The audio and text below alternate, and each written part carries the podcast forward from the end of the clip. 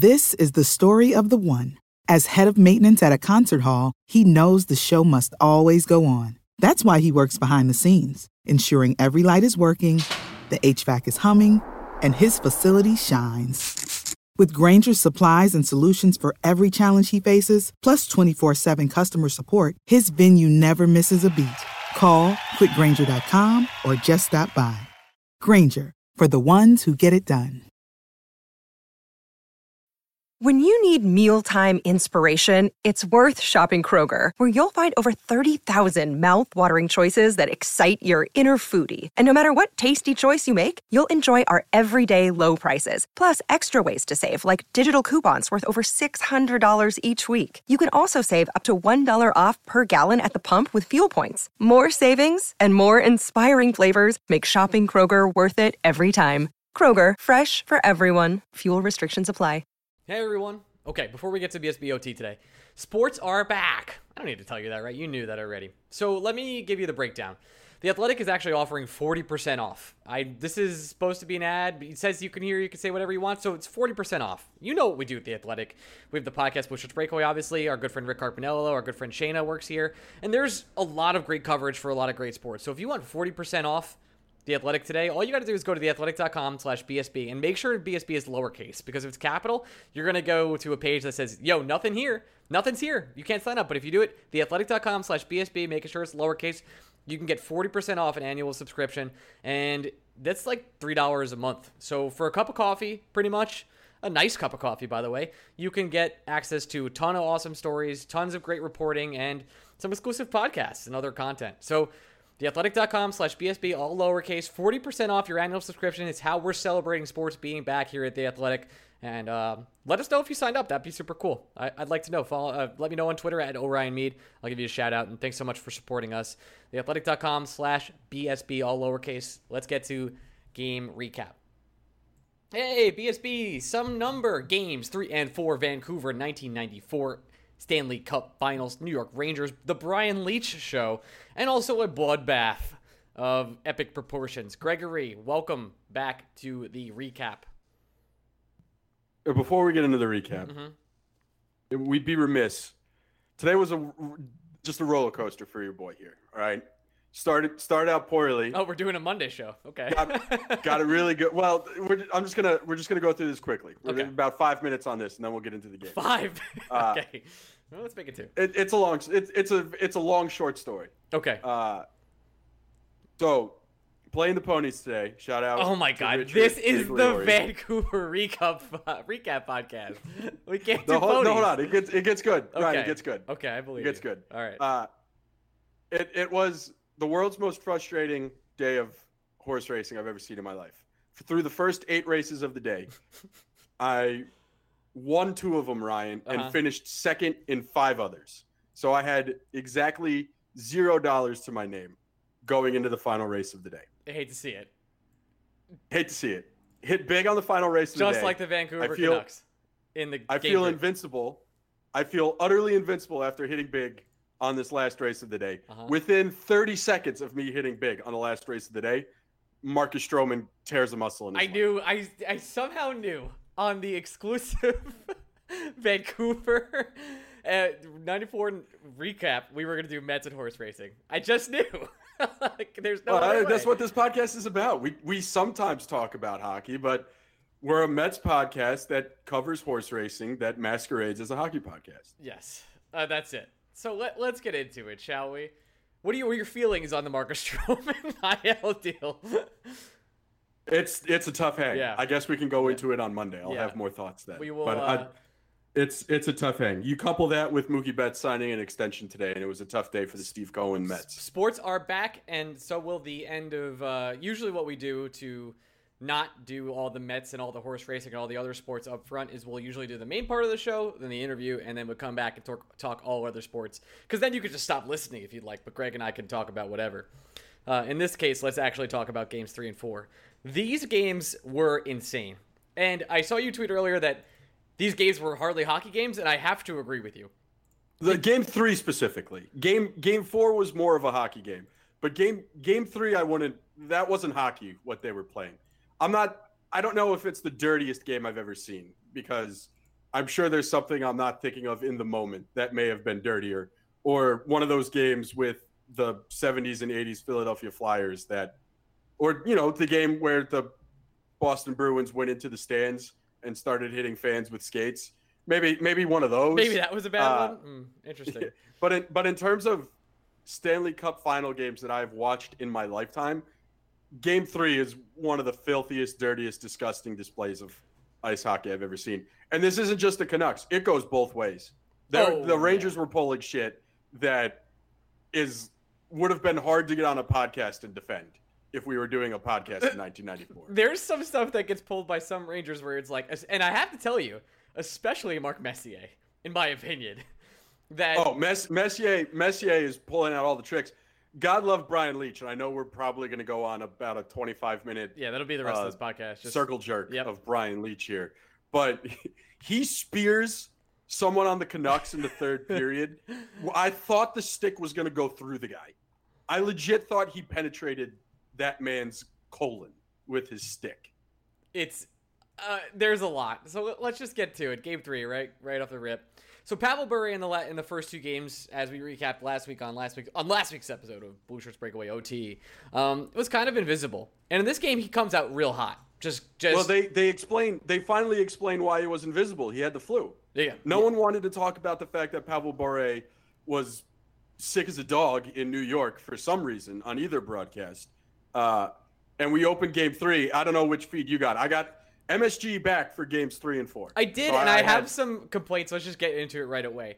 I don't know well, what. no, but before before before that, it's I just think it's important to point out we were critical of Pavel Bure last week, we and immediately John Davidson comes on air and says, uh, "Canucks people say Pavel Bure had one of the worst flus they've ever seen, and he had no power whatsoever in his legs. So he was basically playing like a zombie, and that makes up for the fact that we came on this podcast last week and said Pavel Bure looks like a zombie out there. Well, now we know why because well, he was. Pavel Bure comes out and puts his name on the series immediately by scoring a, a goal like in the first minute and three seconds. Uh, it's yeah. All, yeah. He's like, oh wow, I came to play. I'm back. Uh, he's so he's so prime Bure's. He's actually incredible. sick in this series. It's really hard to like notice anybody else on the Vancouver team. I mean, there's other people well, that really, there's no one really to, there's no one really else to notice. That's part of that's part of what makes this team. I think so Linden weird. stands out sometimes. Well, Tre- Trevor Linden's it. Uh, Cliff Ronning is here or there, but in terms of star power in what we define, the Devils had far more star power than this Canucks team did. It, they this Canucks team offensively is two players. It's Pavel Bure and Trevor Linden. That's it. That's really it. And Pavel Bure comes out, scores a goal, puts the Vancouver right in the map. The the stadium is rocking. It's like, oh wow, uh, the Rangers are going to be in trouble here. And then who gets them what? back into the game? But old Brian Leetch. Well, before, I just I want to talk about um, the broadcast for a second. Okay, I do go too. into so the nitty gritty of the it. game itself. Uh, were you as thrown off as I was with the benches being on the opposite side of the ice that we're familiar to seeing? Yes, I was. The benches. So normally, as as everybody knows, normally the center ice shot you see the benches on the far end of the ice, but for some reason in these Vancouver games, the benches were closest to the camera, which means when the the coaches and the players' backs were to the cameras at all times, it just it, I don't know if I liked it. I don't know if I hated it. It just completely threw me off guard, and I was it, it was jarring to see. It was it was strange. It was particularly like I don't really know how to react to this, but I got over it pretty quickly.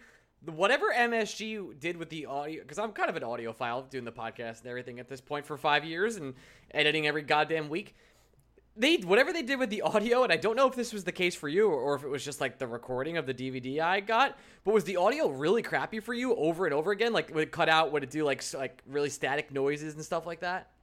Um, when play was happening, no, the audio was fine. But whenever they cut away, uh, or they cut away to MSG, any anytime anytime they went to MSG, I don't I I I don't know what they were trying to do. I I just don't think technology was it wasn't good enough anywhere near what it is today. Yeah. But yeah, anytime they tried to do they tried to do a live shot into MSG and it would blow out everybody, including it would blow out the fans first. Yep. And then they'd go back to Sam and JD and it would blow them out for a solid 10 seconds. And then at one point, I think in the second or third period, they threw it to Al Trautwig, who was trying to do an Yes. interview with Brian Leetch's parents in Yes. stands. It And it was like so shit. bad that they literally cut away from it, being like, well, you got the gist of what he was trying to say. I was like, Al Trautwig didn't even have time to ask a question. You cut away from it so quickly. It was brutal. It was awful. Can I? I all right. I'm gonna say something, and we've said it before. Now that I've Oh. listened to JD for a couple more games, I'm really happy he's a president and not a broadcaster. I'm really. Um, I'm. I'm not thrilled. I'm was- going to go the other way here, man. I'm Really? go the other way. I like that you're doing Yeah. this. I I enjoy JD. He cut back on the whoa babies. I don't know if it was because uh, You got a note? it was a bit of a desk. blowout. It wasn't a, it wasn't that close of a game. Kirk, McC- we're gonna we got to get into Kirk McLean. Apparently going from Batman to like Oh, the Riddler in two Uh, seconds. That's a just Uh, insult to the Riddler. Like Yeah. a serious insult. Yeah, you, you kind of stunk. I'm just saying. But All I, I I enjoyed JD. JD would throw nuggets in there. I JD throughout the entire game kept saying how this game was one hit away from becoming a bloodbath instead of acknowledging the fact that the game itself was already a bloodbath. Yeah. And I thought that he was a little funny. In the, in the- by the I- end of the third period, he's like, "Whoa, they're you know it's the they're up five one or they're up four one." Yeah, they, yeah. uh, The amount of times he said, "You got to be careful. Got to be careful. Got to watch out here." Uh, but I, I like JD. I like that from him. I, uh, I miss Gary Thorne. I'm not gonna lie. Now, now that I've been this exposed to Gary Thorne in playoff hockey, I, I, don't dislike Sam. It's just not the same. I just, I just want more Gary Thorne. Gary's the goat. I really, he was incredible. Uh, it's uh, JD. I don't know what it was. I think maybe the first two games I just got kind of annoyed by the whoa babies, and every anytime he said it, I kind of like rolled my eyes, and I know that's like blasphemy as a Ranger fan, but it was kind of like I, I felt there were still times Well, when, sometimes where he I wonder if it. I wonder if I wonder if some of this from you comes from your.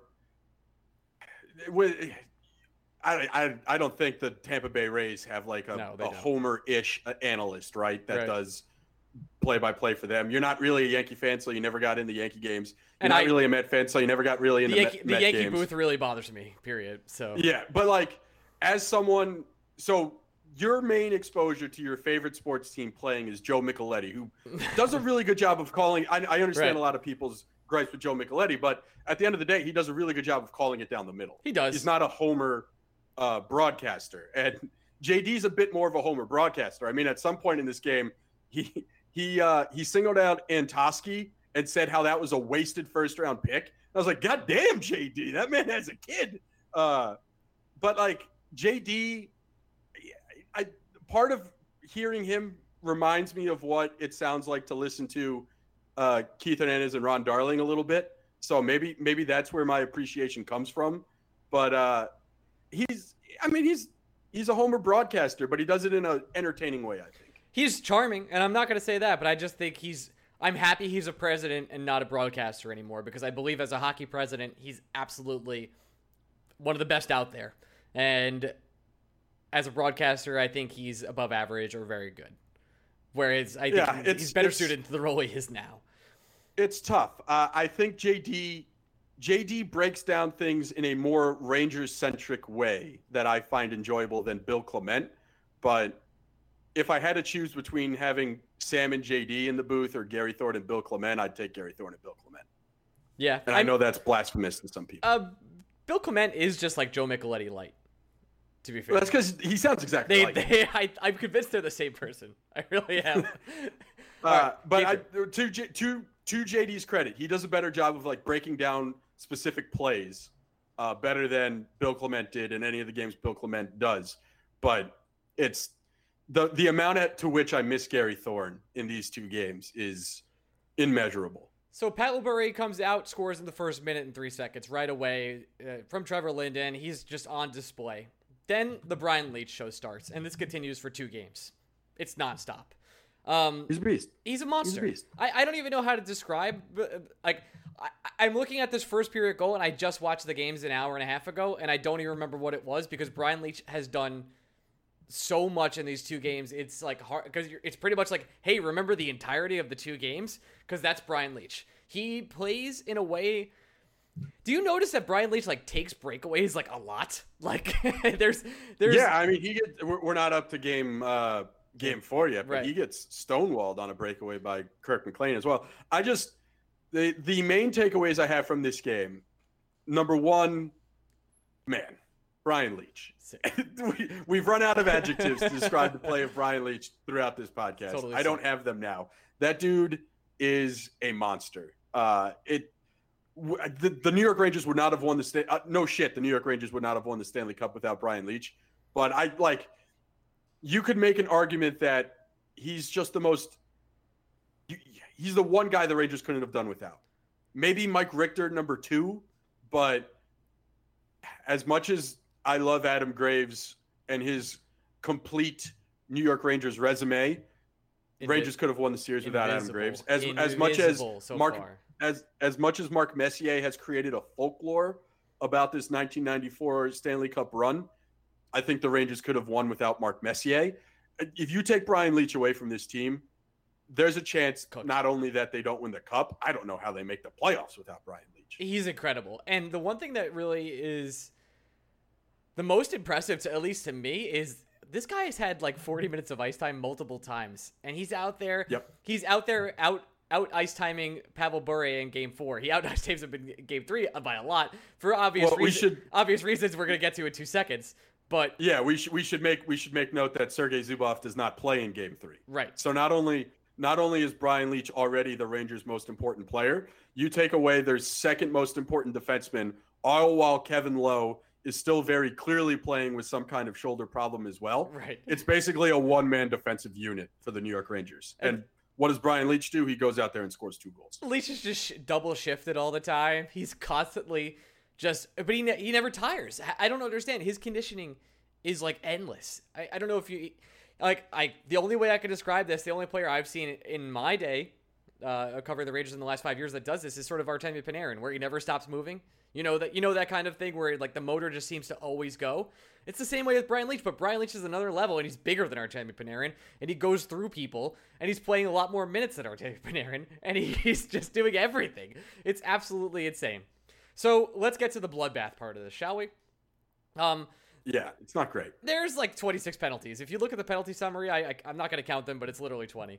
And It's it's a mess. It's it- a mess. It is. And there are some reasons to call some penalties. They don't call all of them. There are a lot of like tripping and high sticking and some slashes they do not call.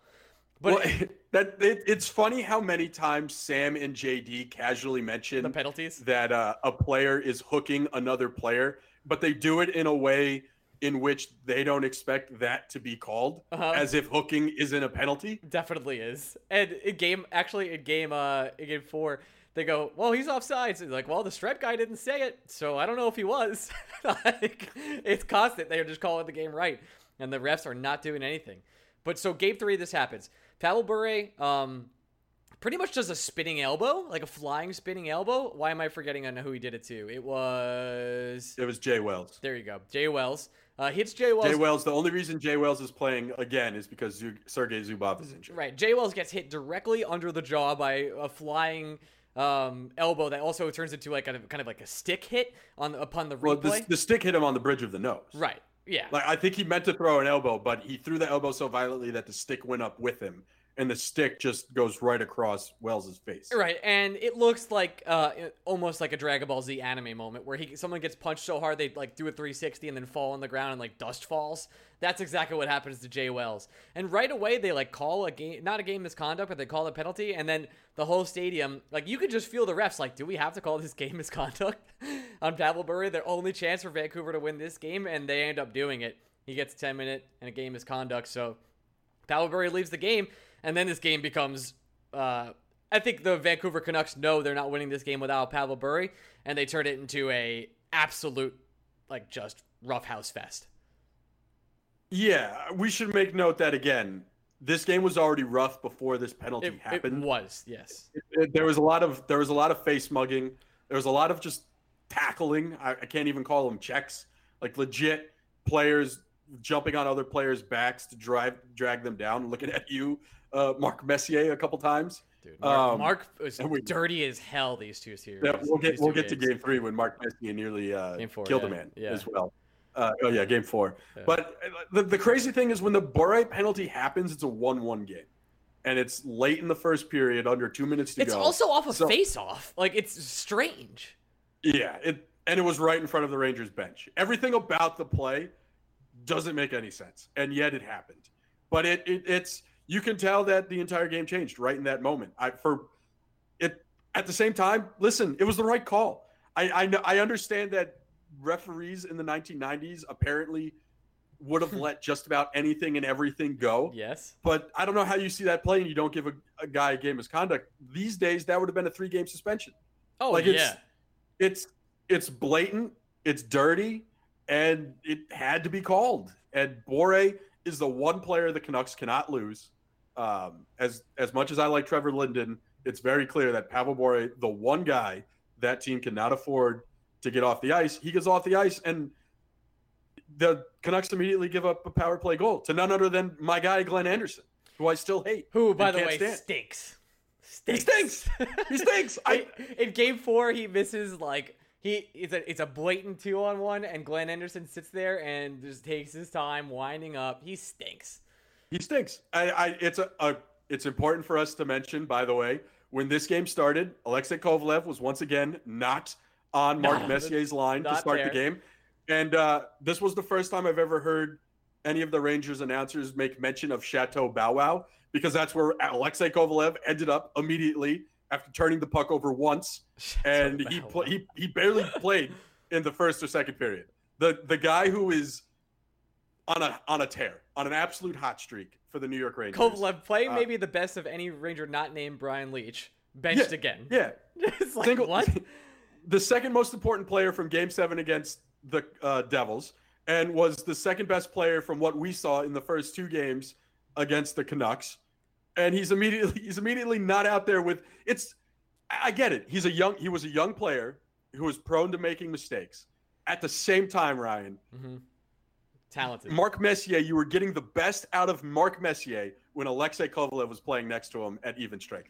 So at some point, you have to just swallow your pride, admit the fact that this kid is going to make mistakes. If it means that you're going to get better performances from your most important offensive player, which is Mark Messier, you just take that bullet. You take the good with the bad because the good is better than the bad in this instance. And yet, every time Mike Keenan is like, you know what we need to do here? Glenn Anderson playing next to Mark Messier. That's what this team needs. It's unbelievable. I, I don't. I don't understand it. I don't understand Mike Keenan's rationale. And then immediately, Kovalev makes one mistake, and all of a sudden he's on a line with Joey Kocur and Greg Gilbert going up against the brutes of the Vancouver Canucks. What do you expect Alexei Kovalev to do on a checking line? Mhm. You ain't gonna check. That's not his fucking game. He's a It's skill I- player. I just so unbelievable. I just, for the life of me, for the life of me, Ryan, I do not understand Mike Keenan. So I did see that Mike at all. Keenan is on Twitter, and I was gonna be like, "You should come on and talk to us." yeah, he should. He'd be the first guest we'd have. I'd literally be like, bro, what's your problem? yeah, we have like- to. Like, what were you He'd be thinking? like, "Oh, you-" Do you regret any of that? He'd be like, "No, we He- won but the, the, cup." thing is, he's gonna say no because it Yeah. ends up working for him. That's Right. the thing. No, like it's it's hard. It's really hard to sit here and be like, what the fuck is this guy doing? Because we know how the series ends. It ends with the Rangers raising the Stanley Cup in seven games. yeah. But, oh, by the way, that we're gonna be finished with four games at this point, and the Rangers are up three games to one. Oh, so what and the by, hell? And by the way, and I think this is super important to notice, um, in the end of game one, which was brutal, Brian Leetch hits the crossbar right before the Rangers lose. This series is a crossbar shot away from being a sweep. Literally a sweep. Yep. In spite of everything Mike Keenan did. I just I don't know how going into this game, tied 1-1 after the performance Alexei Kovalev had in game two, that you would ever think to yourself to start the game without Kovalev on Messier's line. It's And then Bonkers. within seconds of the game starting, immediately put Kovalev and glue him to the bench. it doesn't make sense. It's like that was the guy that got you here. That was the dude who Yeah, did it- it. Oh. It's it's funny that Kovalev gets the last goal in this game. Oh, By the way, from another absolutely was it I, It's Graves. Graves hold on. I need. I need I know I need to look now. Oh, the penalty. because no, uh, in game I'm just jumping to game four real quick. Okay. Oh, it was it was it was game four where Leetch has an absolutely insane play to set up Kovalev. on Oh, the the Uh, the Leetch pass to Kovalev is sweet Well, money. it's not even. We'll, we'll get there. I- Okay. I, I don't want to. I don't want to go there yet. We'll get there. But it's it's it, it really is mind-boggling the lineup decisions Mike Keenan makes on a just game-to-game basis. So the, some of the goals, the goals that let's just get to the goaltending, shall we? Um, that Kirk, are, the, the goals the, horrendous. the Kirk McLean goals are so bad. They I are. under, there are three of them. Two of them I don't understand. Like the physics don't make any sense to me. One of them just like plops in. Like, was it the Larmer one? I think it might be. Uh, Larmer won in game well, I four. think- Yeah. well, the the first goal from Brian Leach, he was shooting it into the boards on the side of the netting, and it took some weird bounce off McLean's stick that sent it through McLean's legs, Legs, and yeah. into the goal. It's like, huh? what I, d- I didn't understand it. And then it was the Larmer goal where it was another one where it looked like Larmer was trying to center the puck. and it kind of just and McLean dribbled in, played right? it in a way where it somehow again ended up between his legs and in the goal. Brutal. Brutal. And We- this, this we happens spent- again in game four. Yeah, we spent so much time praising Kirk McLean last week, being like, who the hell is this guy? Where the hell did he come from? I was going to go to sleep haunted by Sam Rosen screaming, save McLean every night. And then this game happens, and I'm like, holy shit, he's a scrub. He, he literally looked like Ranger he- signed he him a couple like years did- later. He looked like he didn't want to be there. He looked gassed. His body language was that of like a scared child. He was miserable. And the most surprising part of this, at no point did uh, Newt Gingrich look like Pat Quinn pull him. It's weird that he didn't do that, right? Because even JD and um, and Sam were like, "Hey, he's played a lot of games. He's played every game for the Vancouver Canucks this playoffs. Maybe it's, maybe it's time to pull him." Even a Yeah, game even in game the- four, they say it again. And and to put it in perspective, the the weird shouldn't have been a goal Steve Larmer goal happened within the first minute of the third period. So the Rangers at that point are up four to one. Mhm. There's no Pavel Bure. Yep. The Canucks for the entire evening have decided that they'd rather trade punches than trade shots. Well, now the I don't know why begins. if you're Pat Quinn at that point, why not just take him out then? They just him start the entire period off. the shit out of each other for the next entire period. The entire third Yeah. period is like that.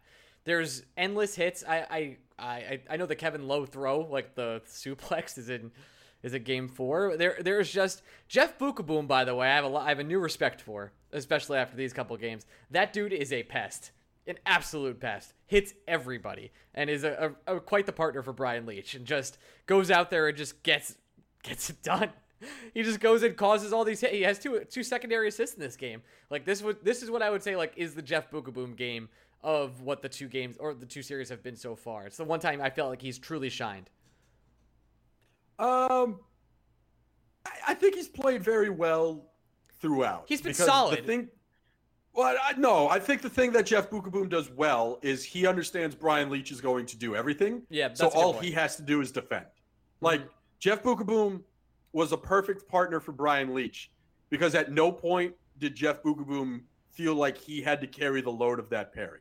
He understood what his role was and he played it perfectly. And this is th- that I'm sure someone, if they wanted to take that out of context, sounds like a complete and utter uh, smack on Right. Jeff Beukeboom. It's not. That dude is the perfect playing partner for Brian Leetch because he let Brian be, Leetch be as creative as he wanted to. Like, I can't imagine what a line would have looked like if it was Leetch and Zubov because both of them need the puck at all times in order to create the magic that that create. So it's perfect that Leetch is playing with a defenseman. He knows we'll have his back defensively. He knows that if Leetch pinches up, Beukeboom will be back there to clean up the mess, no problem. Jeff Beukeboom allows Brian Leetch to play carefree. And while that is sometimes like it's basically what the Rangers think they're doing with Marc Staal and Tony DeAngelo, except Tony DeAngelo can't see the game like Brian Leetch can, and Marc Staal can't defend like Jeff Beukeboom. That's that's like that that idea of a defensive pairing makes sense, but it's Leetch and Beukeboom perfecting it. So yeah, Beukeboom shows up on the stat sheet this game, but I would say throughout the entire two series we've done, with the exception of the game that Beukeboom got suspended because he tried to murder Stéphane Richer, uh, dude has just been the perfect playing partner for Brian Leetch. Absolutely perfect. So let's uh, we want to go to game four now. I feel like we've touched on everything. It's just a bloodbath. Anything, anything we missed on game three? Uh, I, again, if anyone wants to go back and rewatch Game Three, we are not under we're not underselling how disgustingly dirty. No, the entire. You know thing. what? Screw it. I'll count them right now. First period, Uh, let's see. Tremendous podcasting. While 12, 12, penal- 12 penalties in the first period, uh, if you include the two penalties given to Pavel Bure at the same time. 15 penalties after the second period. Yep. And then One, two, three, four, five, six, seven, eight. 23. Yep. 23 total penalties called in this game. And this is a playoffs where many times we have come on here and said They're not the refs have swallowed their whistles. They're not calling anything. So the fact that the refs felt inclined to call 23 penalties in this game speaks to how just utterly disgustingly dirty this game was. Filthy. Before we get to game four, let's take a quick break to hear from our sponsor. Hey, you heard the ad on Monday, but now I'm back to do it alone without Greg. Grab your peanuts because baseball is back, baby. That's right. The boys will be getting back on the diamond out this week. Opening night is tonight, I think, as, as you're listening to this. And while we may not be able to join them in the stadium, there's plenty of action to be had in the comfort of your home. There's no better place to get in the action than DraftKings Sportsbook, America's top rated sportsbook app. To celebrate baseball coming back, DraftKings Sportsbook is offering free bets for every home run your team hits. Every home run your team hits. If you're a Yankee fan, that's good. Taking advantage of the Grand Slam offer is easy peasy, easy, easy, easy. All you have to do is place a pregame bet on at least $25 on your home team for every home run that they hit in a game, and you'll get $5 worth free bets. Additionally, DraftKings Sportsbook is offering all new users a sign up bonus up to $1,000. Don't worry. If baseball isn't your game, DraftKings offers great odds and promotions on all sports books ranging from MMA to basketball. DraftKings Sportsbook is US based, making it safe, secure, and reliable. Plus, it's easy to deposit and withdraw your funds whenever you want. Download the top rated DraftKings Sportsbook app today and use the code QUICK for when you sign up. That for a limited time, all new users can use a sign up bonus up to $1,000. That's code QUICK to get uh, set your sign up bonus up to $1,000 only at DraftKingsSportsbook.com. Must be 21 years old or apply- older to play. New Jersey only. Bonus compromise of first deposit bonus, first bet match each up to $500. Deposit bonus requires 25x playthrough. Restrictions apply. See DraftKings.com slash sportsbook for details. Gambling problem, call 1-800-GAMBLER. And support for Blue Shirts Breakaway comes from, you guessed it, Manscaped, who is the best in below the belt grooming. Manscaped offers precision engineered tools for your family jewels. That's right, Manscaped. Big news Manscaped just launched for, in Canada. For those listeners in Canada, you can be one of the first Canadians to experience their life changing products. That's why Manscaped has redesigned the electric, electric hair trimmer. The Manscaped engineering team perfected the greatest ball hair trimmer ever created and have their new and improved Lawnmower 3.0. Their third generation trimmer features cutting edge ceramic blades to reduce manscaping accidents. It goes up to 700 RPMs with the motor Quiet Stroke. That's trademarked, by the way, Quiet Stroke technology.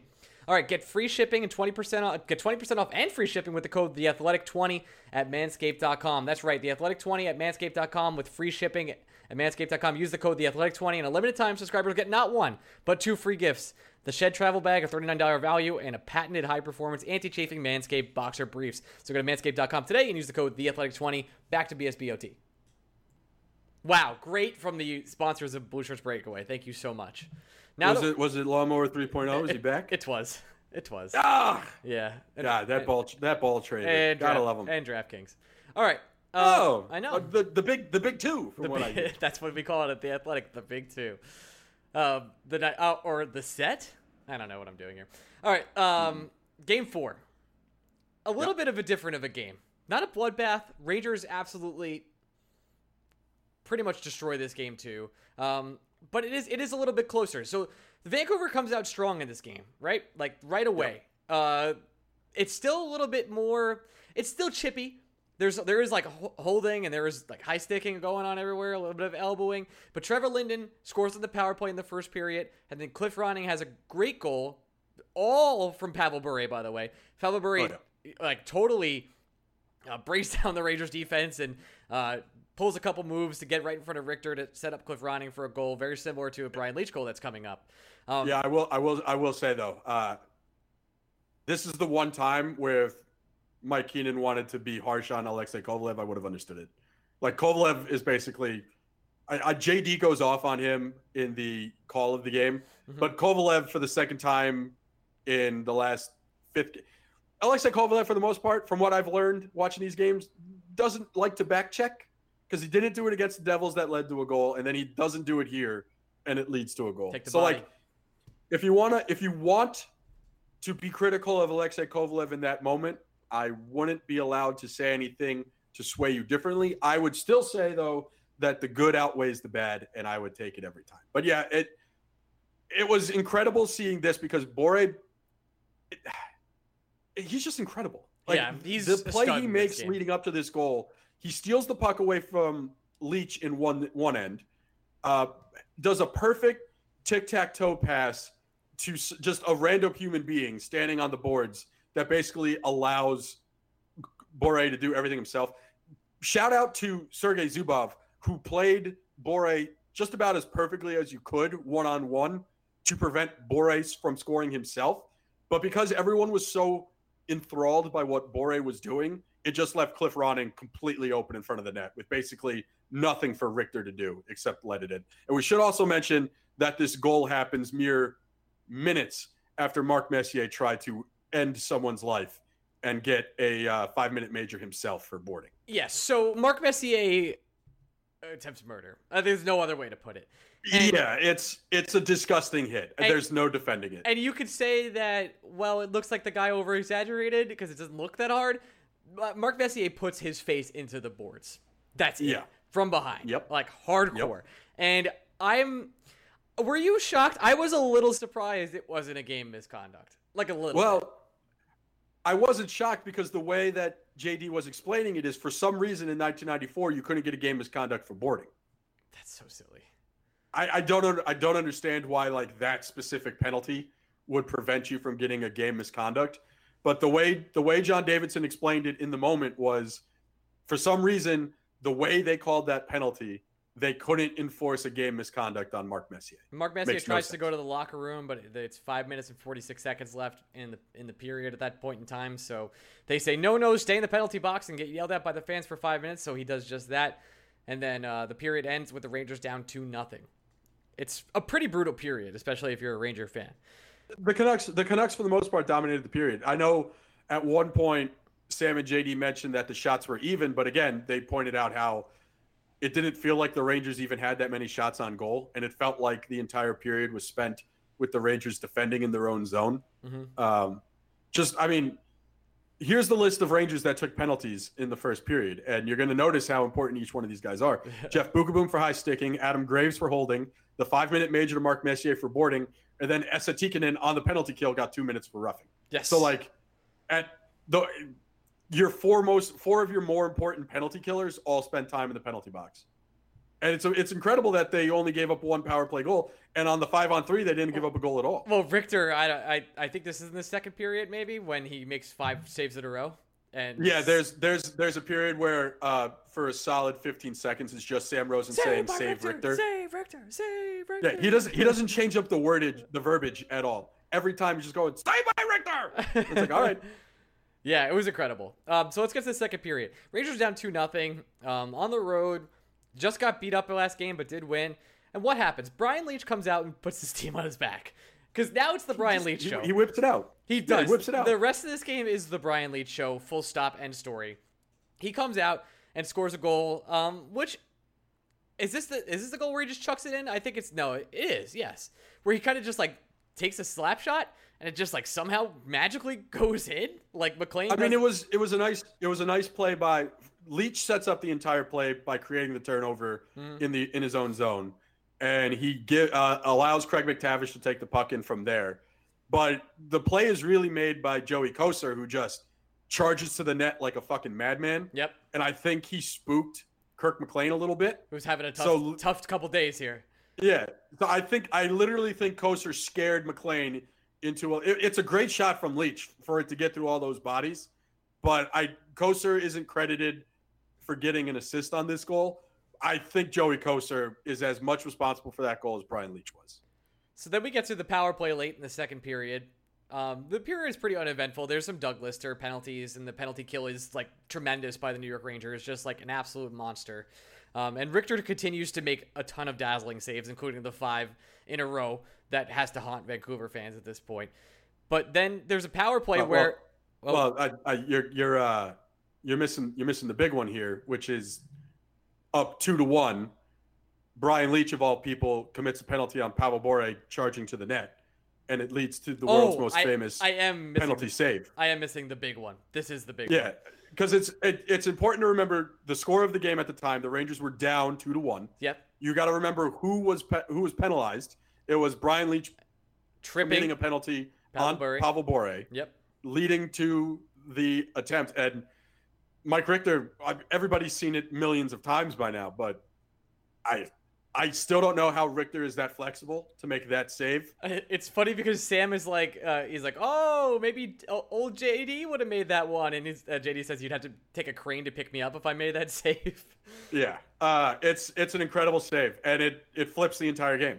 If the Rangers are down three one at that point, I don't think maybe they come back because this team has fought back before, but you can just tell that the entire air came out of the Canucks balloon. Oh, the Rangers! the Rangers team is pumped when Richter makes that save. Brian Leetch goes over and celebrates right away. He's like, you know, so I'm so sorry. That was you could tell Brian Leetch. Brian Leetch is just he doesn't have like the personality, but he's like definitely a respected and tremendously respected person on the squad. Yeah, Brian Brian Leetch somehow has less personality than Pavel Buchnevich. Uh, Pavel is, is Pavel is like quirky though in a weird way.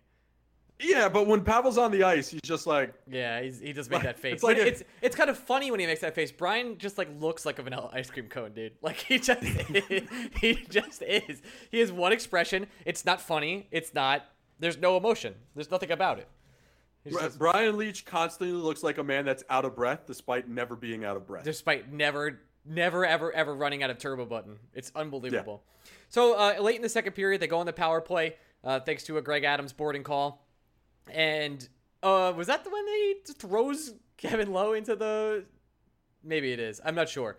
No, I think that's a roughing later on. That was from Martin uh, Glenines. I can't say it. Um, Jelena. Jelena. There you go. Wow, Ryan. Well, we got one. Glenines. Got one Glenines. in. Glenines. Uh, got, first of all, it's spelled G E L I N A S. Dyslexia, bro. It's crazy.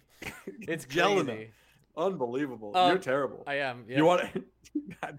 what? Don't read do before before we break down the Zubov goal. Read the name of the person who committed a penalty at four minutes and forty eight seconds into the third period. Uh, four minutes forty eight seconds. Oh no. they say it on the broadcast, so you have to be able to say it. Oh, uh, I can't. You know that. Jarek Lumi? No. Yeah, I know. No. Yeah. I watched the game. I swear, I did. I, unbelievable. You're you're you're unbelievable. I I just I don't retain this stuff, and I don't know why it is. I can't. I'm sweating. It's probably because the, the AC's off. Glenn, Glenn Incredible. All right, so Zubov gets a pass from uh, Mark Messier across the ice, who's set up by Brian Leetch at that point, and puts a goal in. Uh, and that, now, now the game we have a game. It's two two, and that's yeah. But Zubov Zubov does something that I don't know if I've ever seen since the fake shot. He like yeah he like he pump fakes. Yeah, he pump slap shot. Yeah, it's dope. I agree. It, he just like I understand why he does it, and they explain on the broadcast. He does it to basically allow Adam Graves to get better positioning in front of the goal. And once again, it seems like Kirk McLean is just afraid when any whenever anyone stands in front of him. Mm-hmm. But he go he raises up his stick to shot, and then he just he brings it down halfway and then just raises it again. I've never seen someone pump fake like that so vividly, and it still it's a beautiful shot. But I props to Sergei Zubov. And once again, the Rangers are stupid for trading him. Agree. So we get to the third period now, and the Rangers take quite amount of. Uh, it's it's even in penalties, but I feel like the, the penalties the Rangers took were a little bit more dangerous in in this um this period. At one point, Mark Messier slashes a guy across the face, like just as he's falling down, takes his uh, stick and puts it right on a guy's chin. Um, yeah, and the New York Rangers have always been a team that likes to put six men on the ice when they're not allowed to. It's good to see that come up in 1994 as well. It's, a tradition unlike any other. Um, so this this period up until the 15th minute is still a tied game. It's tight. Then the play from Brian Leetch happens. Do you want to break this down because it starts at the other end of the ice? Yeah, it's funny that Sergei Zubov gets credit for an assist. It's weird, isn't it? well, it's not weird. He just gives the puck to Brian Leetch. Leetch skates through three zones on his own. Mm-hmm. It's basically everything that Pavel Bure did to the Rangers in Game Three, and Brian Leetch just does it to them. The difference is it's it, you know it's Brian Leetch. It's not like we expect that from Pavel Bure, and I guess we should expect that from Brian Leetch. He goes through three defenders, and he just Kovalev is just skating alongside him. Nobody's paying Kovalev any mind whatsoever, shelf, and Leetch baby. just drops him the perfect pass right on the stick. And all Kovalev has to do is flick it shoot it. Yeah, it. he flicks it's it top easiest, shelf. It's the easiest goal I think Alex Kovalev has ever scored in his life because Brian Leetch did everything to create that goal. The entirety of it.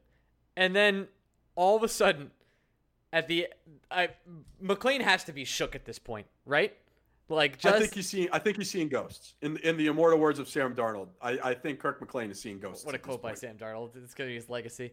Um, at at pretty much the 18 minute mark, Steve Larmer takes a shot from way downtown. We're talking Steph Curry range. He he's like shooting from half court, and all of a sudden it just it deflects off of a Vancouver player.